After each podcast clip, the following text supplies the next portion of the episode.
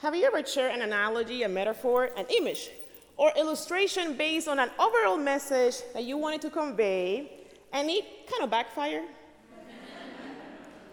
this is what's happening to the author of Matthew in this parable. See, there is a message he wants to convey, but the analogy, the metaphor, the example doesn't quite work. There are 10 girls, 10 bridesmaids, 10 virgins, 10 girls that have been trained all of their short life to follow a master, the groom, to be ready for their wedding. On their journey to meet the groom, the 10 unnamed girls realized that the groom was delayed. Sleep deprived from waiting for this master, the 10 girls become drowsy, their eyes opening and closing, opening and closing. Their fight against tiredness and the high hour of the evening was nearly over all turned off their lamp and fell asleep. Suddenly, at a distance, there is a shout The groom is coming! The groom is coming! Oh Lord, the master is coming! Get up, get up, get up! We fell asleep! The groom is finally here. Wait, said one. I think our oil is not going to be enough. What do you think? Yes, I think you're right. But don't worry. Let's ask one of the girls in the other group Perhaps one of them can share a bit of oil and we can all continue on our journey. Hey, can you give me a little bit of your oil? Can you help a sister out? You know, if we all share, we might all make it to the banquet. Nope, another girl said. I am not sharing. Wait, what? It's just a bit of oil. No, you should have come prepared. I will not share. If we do, we run the chance of not having enough and not being ready for the groom and miss the party. You know what? Suggested another girl. Why don't you just go now and buy some oil for your lamps? A group of five girls carried on the journey with their lamps trimmed, while the other group of five girls diverted, diverted their journey in the middle of the night on a most unlikely, unsuccessful endeavor to buy oil. When they came back, they asked the groom to let them in, and he said, I do not know you. Now, the moral of the story this is Matthew's point. Keep awake, therefore, for you know neither the day nor the hour. I'm sorry, what? Like, if this is your point, uh, anyway. See, for some, there is no distraction in the passage. The message is clear for some of you. Be ready, be prepared, and the Lord will recognize you. For others whose very livelihood is reflected in this image, it's hard to focus so quickly on the ultimate message. See, when we use images, illustrations, metaphors, there is a chance that we may miss inadvertently or intentionally someone from the community.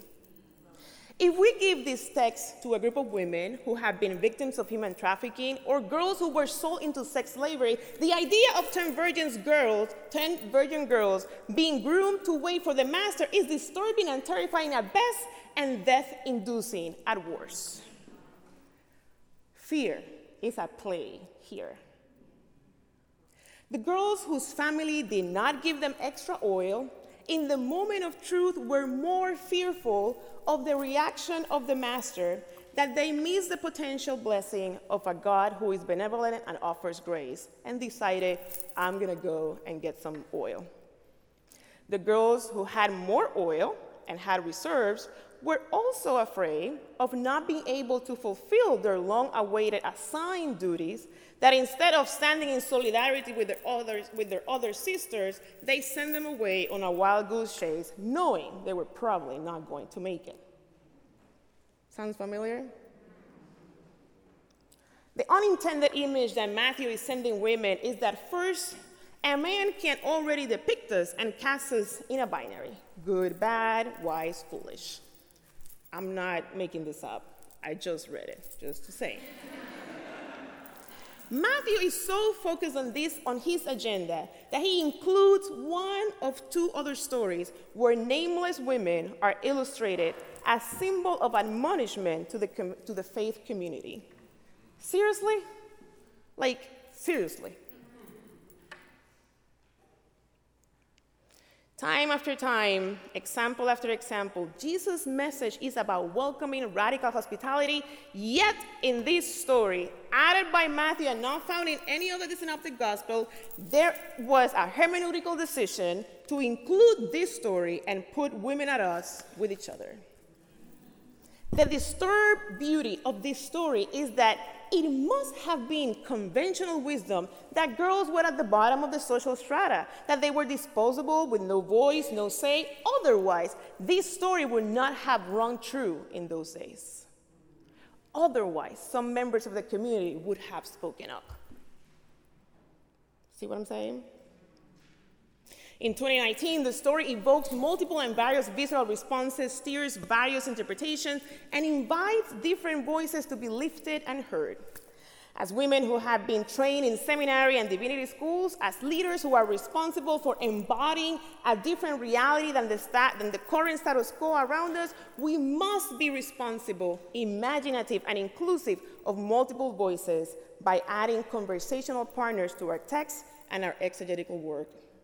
We cannot, we must not continue blindly accepting orthodox theologies that turns us against each other and dividing and divides us among ourselves.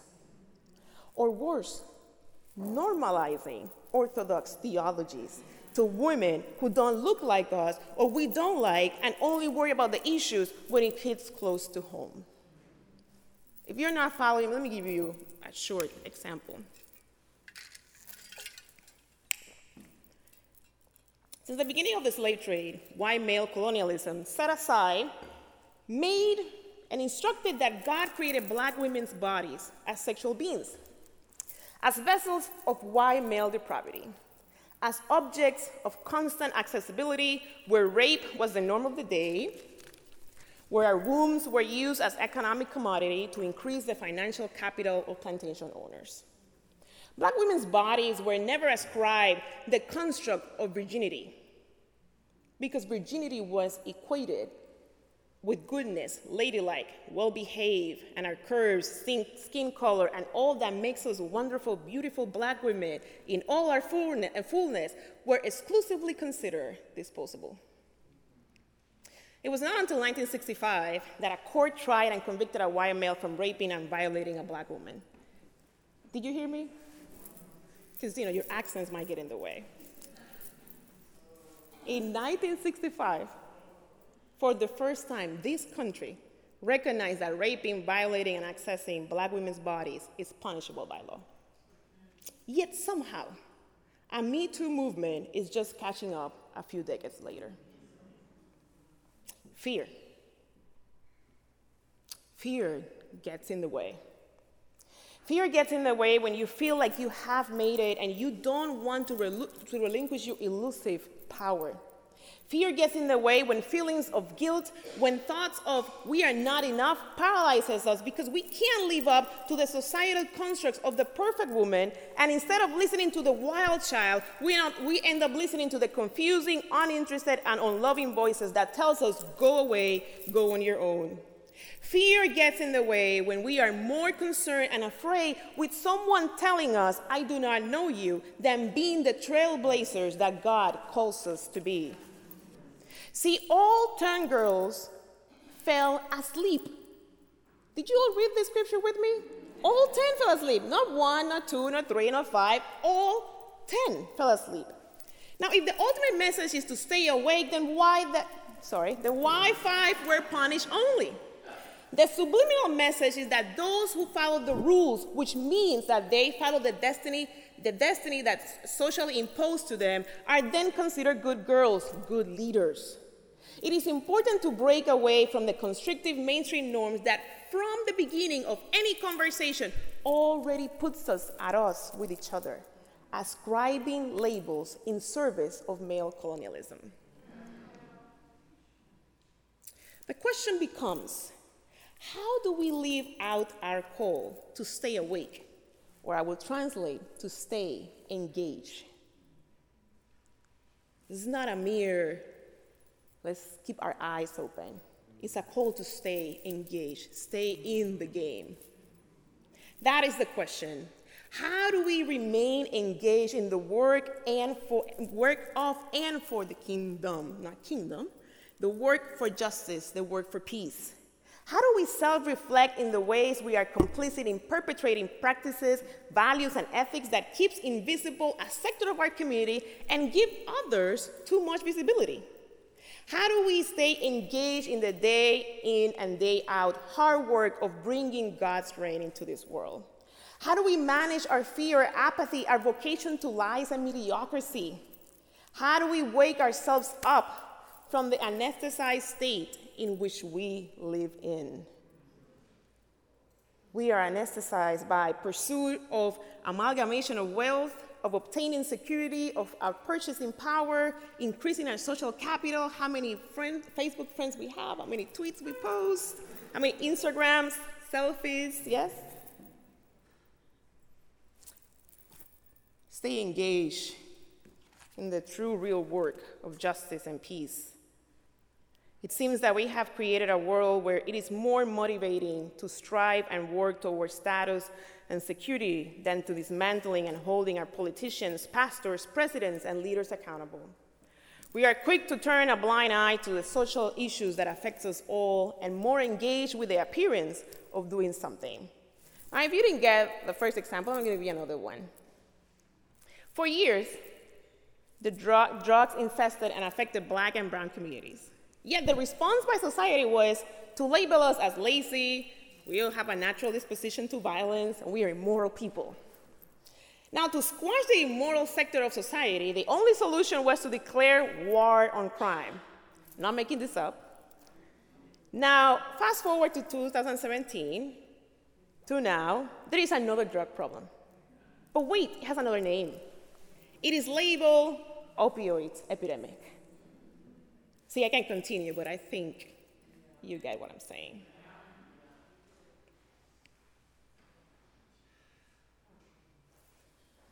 We are so busy buying into the lie of a theology of scarcity that anything new, different, and not circumscribed to our norms is a threat and must be eliminated, diminished, sent away, not recognized. My sisters the God we serve, praise, and worship does not operate on a BS theology of scarcity. God tells us, I've come so that you all can have life and life abundantly. Life to all, not just some. Do I need to read this again? yeah, I'm going to read this again. My sisters, the God we serve, praise, and worship does not operate on a BS theology of scarcity. God tells us, I've come so that you all can have life and life abundantly. Life to all, not just some. I believe this text is a wake up call. A wake up call and an invitation to dig deeper, to think critically about God's overall message in the person of Jesus Christ, manifested through the Holy Spirit. This text is an invitation to be responsible with the images we use or are attached to. This passage calls us today to bring about to the world an alternate reality where love, compassion, peace, and respect are the norms. We are reminded today through this passage to love God and love our neighbors as ourselves. But wait, we must learn to love ourselves. First step love ourselves. Stop being afraid Stop letting fear get in the way. For the sake of the kingdom, stop with the binaries and divisions. Stop with useless comparisons. Stop coveting what God hasn't given you. Focus on the gifts God has bestowed upon you. If you have a lamp full of different fragrant oils, be always engaged to use them for the sake of the work of justice and peace. If you have one or less variety of the fragrant oils, do the same. You're still a child of God. This is not a competition. It is an invitation to radical hospitality, to imagine ourselves not by what society has boxed us in, but, what God, but how God has created us to be. Darkness can cloud our judgment like the 10 girls in the middle of the night. But the inner light pumped by the Holy Spirit day in and day out, demands of us to be and do differently. How will you be and do differently in your current vocational location?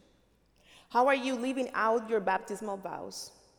A life with God, a vocation of leadership, is a life of faithfulness, service, and constant engagement. Yes, we will get tired. Yes, we will need rest. But guess what? God will send us sisters along the way to give us respite. Will you be so caught up by fear of not being perfect, the best, the popular one, that you will miss God's blessing of asking a sister out for help?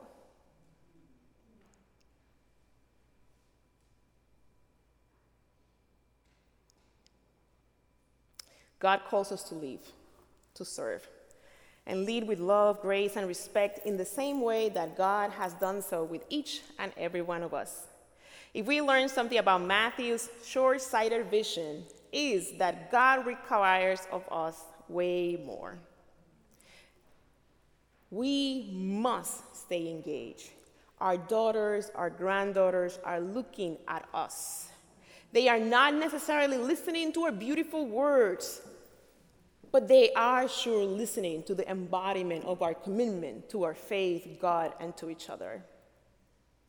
We are no prudent, foolish, bridesmen, virgins, good or bad, all of that red herring BS. We are beloved women of the Creator who keeps waiting for us to embrace our beauty in all its shapes and forms. The, party, the party, the table, the feast awaits us. How are we truly going to feast with one another if in the moment of truth we let fear take over instead of letting God be God? Leadership is hard, I get it. It's freaking hard. It's hard for some of us. At the same time, it's fun, exciting, and full of possibilities. Therefore, let us remember that God is reminding us today that we don't serve alone, we have each other, and God is the one who calls us every day. Don't let fear get in the way, let it inspire you to act. Let's embody an imaginative, trailblazing leadership, considering God's grace, love, compassion, and respect. Let's use our bodies and dance through the difficulties of life and leadership together. Let us create, let us create spaces where there is always enough. Everyone is welcome, and my neighbor is me, and I am her. May God help us. May it be so. Amen.